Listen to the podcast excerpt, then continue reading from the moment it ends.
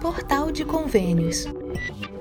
Todas as notícias sobre convênios e outros acordos na administração pública. Olá, este é o podcast do Portal de Convênios, um resumo semanal das principais notícias do âmbito da administração pública para você se manter informado em poucos minutos. TCU aprova Instrução Normativa número 93 para fiscalização de transferências especiais. Na última quarta-feira, 17 de janeiro, o Tribunal de Contas da União, o TCU, aprovou a Instrução Normativa número 93 em sua reunião plenária. O propósito desta normativa é definir as diretrizes para a supervisão das transferências especiais destinadas a estados e municípios, que são realizadas através de emendas parlamentares. Uma vez concluída a reunião, a resolução foi enviada para a Comissão de Fiscalização Financeira e Controle da Câmara dos Deputados. A instrução normativa especifica quais informações e elementos devem ser fornecidos pelos governos municipais e estaduais no portal transferegov.br, referentes às transferências especiais recebidas. Além disso, fixa prazos para a conclusão dos projetos financiados com esses recursos. Um aspecto crucial da normativa é a exigência de transparência por parte dos estados e municípios na utilização desses recursos. Esta medida facilita a verificação do cumprimento dos requisitos constitucionais pelos entes federativos. O TCU é o responsável por desenvolver mecanismos de fiscalização em nível federal e realizar auditorias e inspeções para garantir a correta aplicação dos recursos. Esta ação também promove maior transparência e controle social. Conforme a instrução normativa, entidades municipais e estaduais devem registrar no portal transferegov.br, dentro de um prazo de 60 dias, detalhes e documentos sobre a utilização dos recursos, incluindo o planejamento específico para a área beneficiada. As informações devem incluir descrição do projeto, incluindo metas a serem alcançadas, estimativa de recursos financeiros necessários, classificação orçamentária das despesas e prazo estimado para a conclusão do projeto. A Instrução Normativa TCU número 93 também exige que um relatório de gestão dos recursos seja submetido na plataforma transferegov.br até 30 de junho do ano seguinte ao recebimento da transferência especial, com atualizações anuais até a conclusão do projeto. Este relatório deve detalhar a execução do projeto, o uso orçamentário e financeiro dos recursos e ser acompanhado por documentação que permita aos órgãos de controle verificar o cumprimento dos objetivos. As transferências devem ser usadas exclusivamente em programas específicos das áreas de competência do Poder Executivo local, sendo que pelo menos 70% dos recursos devem ser destinados a despesas de capital. A Constituição proíbe o uso desses recursos para quitar dívidas, despesas com pessoal, encargos sociais de ativos, inativos e pensionistas. Este regulamento será aplicado a transferências feitas após 17 de janeiro de 2024 e também às transferências anteriores que ainda não foram concluídas. A instrução normativa foi elaborada pela Unidade de Auditoria Especializada em Transferências de Recursos da União do TCU, sob relatoria do ministro Benjamin Zinler. Leia a íntegra da decisão acessando portalconvênios.com. Reforma tributária. Qual o impacto da tributação baseada no destino nas contas municipais? A recente mudança na política de tributação, adotando o modelo de tributação no destino, juntamente com o término dos incentivos fiscais, tem levantado debates sobre seu impacto nas empresas situadas nas regiões interioranas do país. A tributação no destino implica que os impostos são calculados com base na localização do consumidor e não onde a empresa está sediada. Essa mudança, combinada com a eliminação dos incentivos fiscais que anteriormente atraíam empresas para áreas menos desenvolvidas, sugere uma possível reconfiguração da distribuição empresarial no território nacional. A adoção da tributação no destino poderá mudar o foco das empresas em se estabelecerem em regiões com benefícios fiscais, já que o benefício de tributar vendas para áreas de alta tributação não existirá. Isso pode resultar em uma reavaliação das estratégias de localização das empresas, priorizando fatores como proximidade de mercados consumidores e acesso a infraestruturas avançadas. Embora essa mudança venha a ser benéfica para áreas urbanas e desenvolvidas, há uma preocupação dos gestores municipais sobre como isso afetaria a economia das regiões interioranas, que historicamente dependiam de incentivos para atrair investimentos. O fim dos incentivos fiscais é um fator que pode ser predominante para um êxodo empresarial do interior. Estes incentivos são cruciais para compensar desafios como infraestrutura menos desenvolvida e acesso limitado a recursos humanos qualificados. Sem essas contrapartidas, empresas podem encontrar dificuldades em justificar economicamente sua presença em regiões menos desenvolvidas. Além disso, a possível realocação de empresas para áreas mais prósperas pode acarretar em desemprego e redução da atividade econômica nas regiões anteriormente incentivadas, exacerbando desigualdades regionais. Diante deste cenário, torna-se imperativo que governos e formuladores de políticas ponderem cuidadosamente sobre os impactos dessas mudanças tributárias.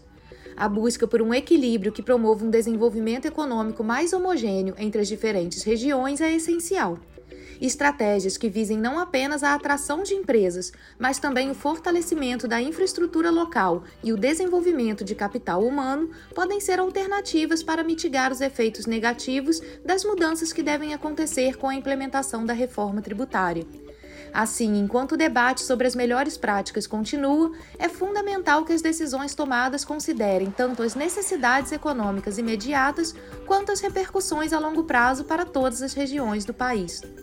Outra questão importante a considerar é como o regime específico ou alíquota mais baixa em tributos podem impactar as contas dos municípios.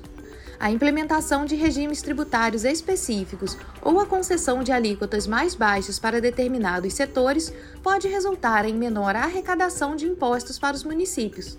Essa redução na arrecadação, se não recompensada, tem potencial para afetar a capacidade dos municípios de financiar serviços públicos essenciais, como saúde, educação e infraestrutura. A desoneração da folha de pagamento é um exemplo onde a substituição da contribuição previdenciária patronal por alíquotas sobre a receita bruta em setores específicos reduz os encargos para as empresas, mas também impacta as receitas dos municípios. Além disso, a implementação de medidas como o cashback, que consiste na devolução de impostos para famílias de baixa renda, pode ter implicações diretas nas finanças municipais. Por exemplo, o cashback em contas de energia elétrica e gás para famílias de baixa renda pode aliviar a carga tributária desses consumidores, o que significa que os municípios terão que lidar com uma redução na arrecadação desses tributos. É importante considerar que, para equilibrar a diminuição da receita tributária nos municípios, resultante de regimes fiscais particulares ou taxas reduzidas, pode ser necessário elevar a alíquota padrão do Imposto sobre Valor Agregado, o IVA. Isso deve pesar na balança em uma carga tributária maior para outros setores que não se beneficiam dos regimes especiais ou alíquotas mais baixas. Portanto, enquanto regimes específicos e alíquotas mais baixas podem beneficiar certos setores ou grupos populacionais, eles também podem colocar pressão adicional sobre as finanças dos municípios, exigindo um equilíbrio cuidadoso e consideração das implicações a longo prazo para a sustentabilidade fiscal municipal. Mesmo com essas considerações, a reforma tributária alinha o Brasil às melhores práticas de tributação. A reforma tributária no Brasil, que está programada para começar em 2026 e concluir em 2033, representa uma mudança profunda no sistema tributário do país. A reforma está centrada na implementação de um novo imposto sobre valor agregado que substituirá quatro tributos existentes. A estrutura do novo IVA é dual, sendo compartilhada entre a União e os estados e municípios. A partir de 2026, será introduzida uma alíquota de teste de 0,9% para a CBS, o IVA federal, e de 0,1% para o IBS, o IVA compartilhado entre estados e municípios. Em 2027, os tributos PIS e COFINS serão extintos, com a CBS assumindo uma alíquota de 0,1%. Entre 2029 e 2032, as alíquotas do ICMS e do ISS serão reduzidas gradualmente, ao mesmo tempo em que o IBS será progressivamente elevado. Em 2033, o novo modelo tributário entrará completamente em vigor, marcando o fim do ICMS e do ISS. Segundo um estudo do IPEA, a reforma tributária beneficiará a maioria dos municípios brasileiros e especialmente os mais pobres.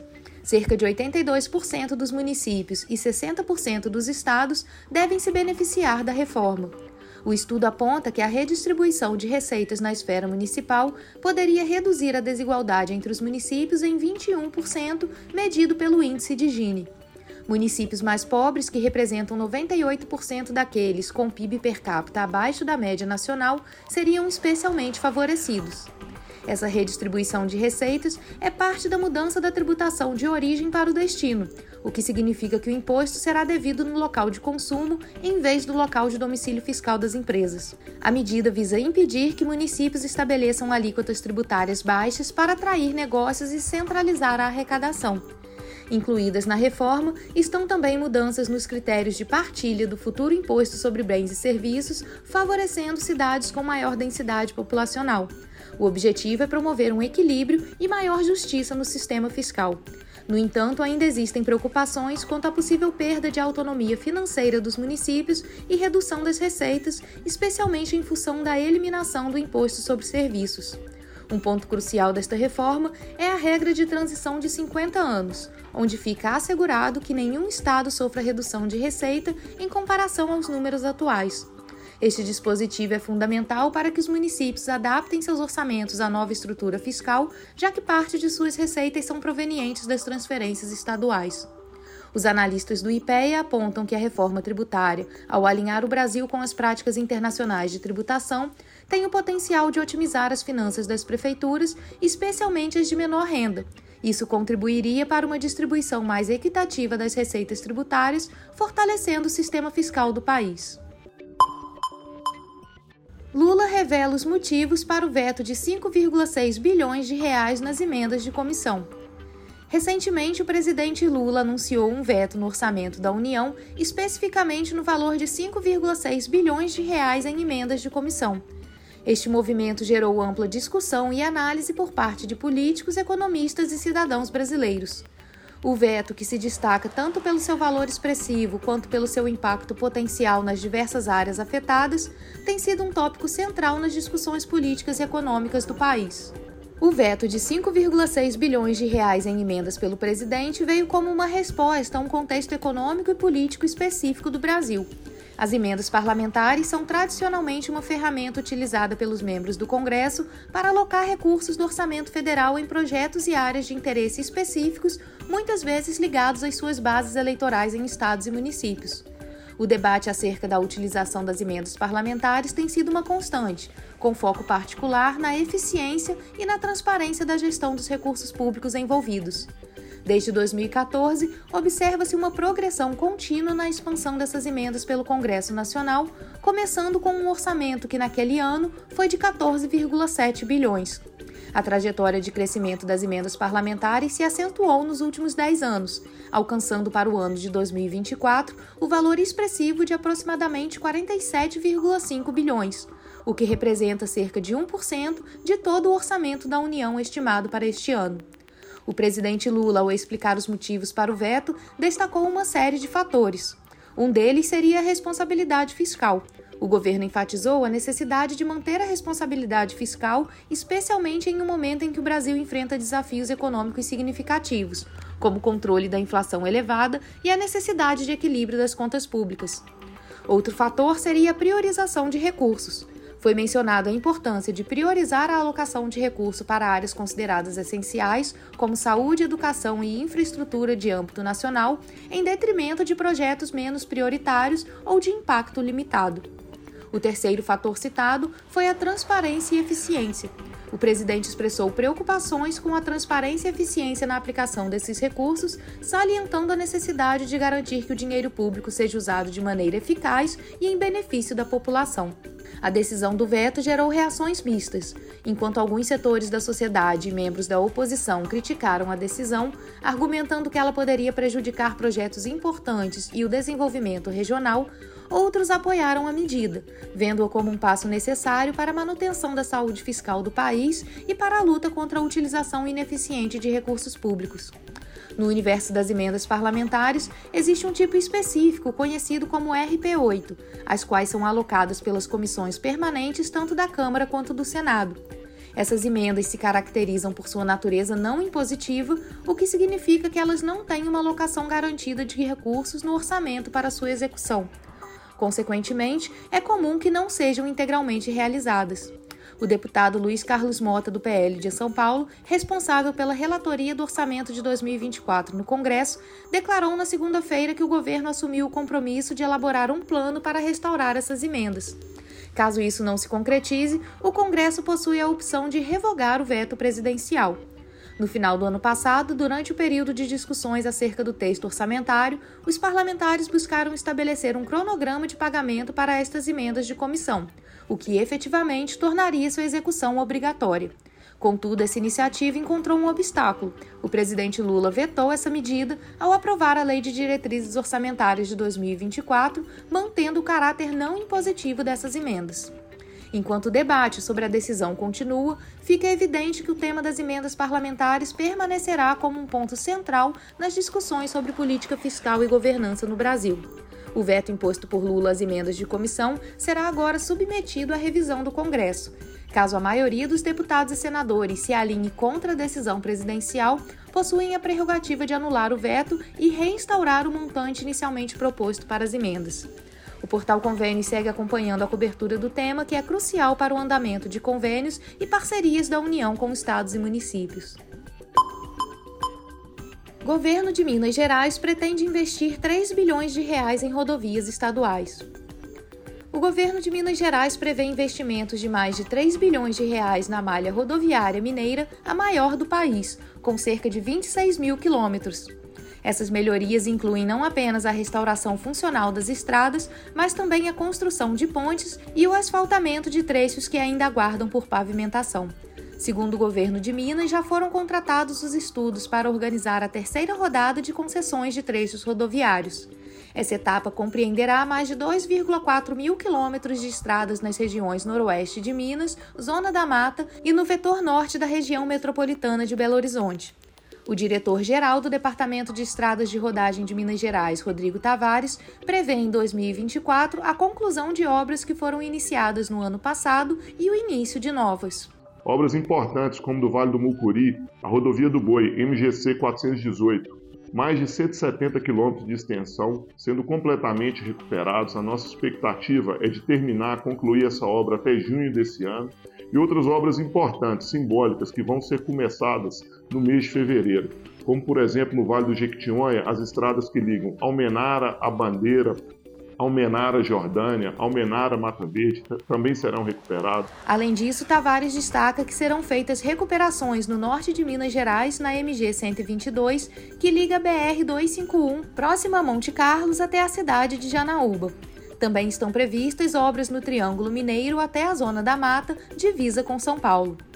Bruno Azambuz, especialista em direito regulatório com ênfase em transportes, informa que os investimentos nas rodovias resultam em maior segurança na estrada e melhor qualidade do pavimento. Ele explica que quando se investe em melhoria do pavimento, duplicação de rodovias, correção de erros de engenharia, por exemplo, tudo isso impacta diretamente no índice de acidentes. Assim, aumenta-se a segurança daquela estrada e o fluxo de pessoas que têm mais confiança e mais tranquilidade para passar por ela. Segundo os últimos dados do Registro Nacional de Acidentes e Estatísticas de Trânsito, em Minas Gerais foram registrados mais de 183 mil acidentes de trânsito e 1.306 mortes no acumulado de janeiro a agosto de 2023. A diretora executiva adjunta da Confederação Nacional do Transporte, Fernanda Rezende, destaca que, além de adequar as rodovias para diminuir acidentes e mortes, também é importante expandir a malha rodoviária brasileira. O investimento também faz necessário para melhorar e aumentar a disponibilidade de infraestrutura rodoviária no país. Hoje, somente 12% da nossa extensão é pavimentada, ou seja, isso faz com que o transportador ou usuário da rodovia tenham poucas opções de caminhos alternativos para se trafegar. Lançado em abril de 2022, o Provias do governo de Minas Gerais é um programa de recuperação rodoviária que tem como objetivo reverter a situação precária em que se encontram algumas rodovias mineiras. O programa já concluiu 50 obras e recuperou cerca de 1.200 quilômetros de rodovias. No Vale do Jequitinhonha foram realizadas obras de recuperação da rodovia MGC 367 entre os entroncamentos para Carbonita e Bocaiúva. No sul de Minas também foram feitas obras na LMG 883 entre o entroncamento com a MG 347 e Dom Viçoso. Na MG 290, em Jacutinga, trecho de acesso ao distrito industrial também foi recuperado. São Paulo lidera ranking com 645 cidades onde o 5G está apto a funcionar.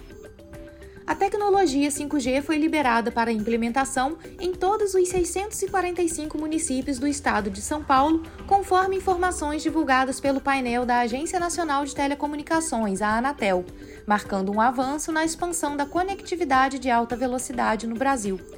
A liberação do 5G não se limita ao estado de São Paulo. Os três estados da região sul do Brasil, Rio Grande do Sul, Santa Catarina e Paraná, também receberam autorização para oferecer a tecnologia aos seus habitantes.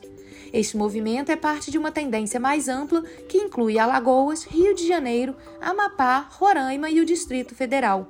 Atualmente, mais da metade dos municípios brasileiros, 55%, tem autorização da Anatel para disponibilizar a rede 5G para os usuários.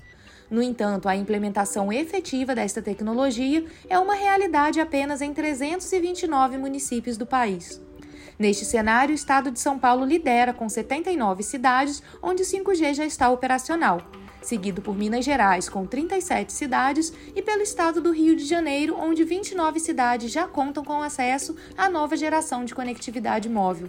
Isso representa uma evolução mais rápida do que o previsto e além do que foi proposto pelo leilão da Anatel feito em 2021, que obrigava as operadoras a oferecerem até o fim de 2023 o sinal para as 27 capitais. Hoje já são mais de 300 cidades e mais de 10 milhões de pessoas com acesso à tecnologia no Brasil. A rápida evolução é resultado de um esforço coletivo, segundo Diogo de la Torres, coordenador de infraestrutura da Conexis Brasil Digital é um esforço que as operadoras têm feito para antecipar os compromissos é, feitos lá na oportunidade do leilão do 5G. Então, o que nós podemos trazer como boa notícia é que o setor tem se esforçado, assim como a Anatel, para levar o 5G o quanto antes né, para todos os municípios brasileiros. O avanço do 5G no Brasil não foi apenas em quantidade, mas também na qualidade e na velocidade do serviço oferecido. Pelo menos é isso que mostram os dados de um relatório feito pela Ucla Speed Test. Segundo o levantamento, a velocidade de download da rede 5G no Brasil aumentou 1,4 vezes ao longo de 2023 em comparação a 2022. Os números, segundo o levantamento, fizeram com que o país se posicionasse em quinto lugar entre os 10 melhores desempenhos da tecnologia no mundo. O tecnólogo em telecomunicações Carlos Alberto Costa explica que, por conta da maior quantidade de antenas que o 5G demanda, muitos pontos, mesmo em cidades que já oferecem a tecnologia, acabam não tendo sinal. Mas concorda com a pesquisa que avalia o bom desempenho do Brasil nesse sentido e no esforço de todas as partes para que mais pessoas tenham acesso à tecnologia de interesse da operadora trazer novidade para o consumidor. Inclusive os fabricantes de smartphones, os modelos mais recentes, diria que quase que, não são todos, mas quase todos os aparelhos já, já estão sendo lançados com 5G. O próximo compromisso previsto pelo leilão da Anatel é até 31 de julho de 2024 ampliar a quantidade de antenas nas capitais dos estados e no Distrito Federal para no mínimo uma antena para cada 30 mil habitantes. Para conferir se a sua cidade tem autorização para o sinal do 5G, acesse o link disponível em portalconvênios.com.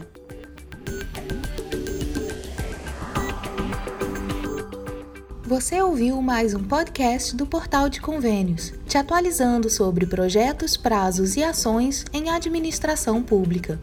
Continue se informando em nosso site portalconvênios.com. Até a próxima!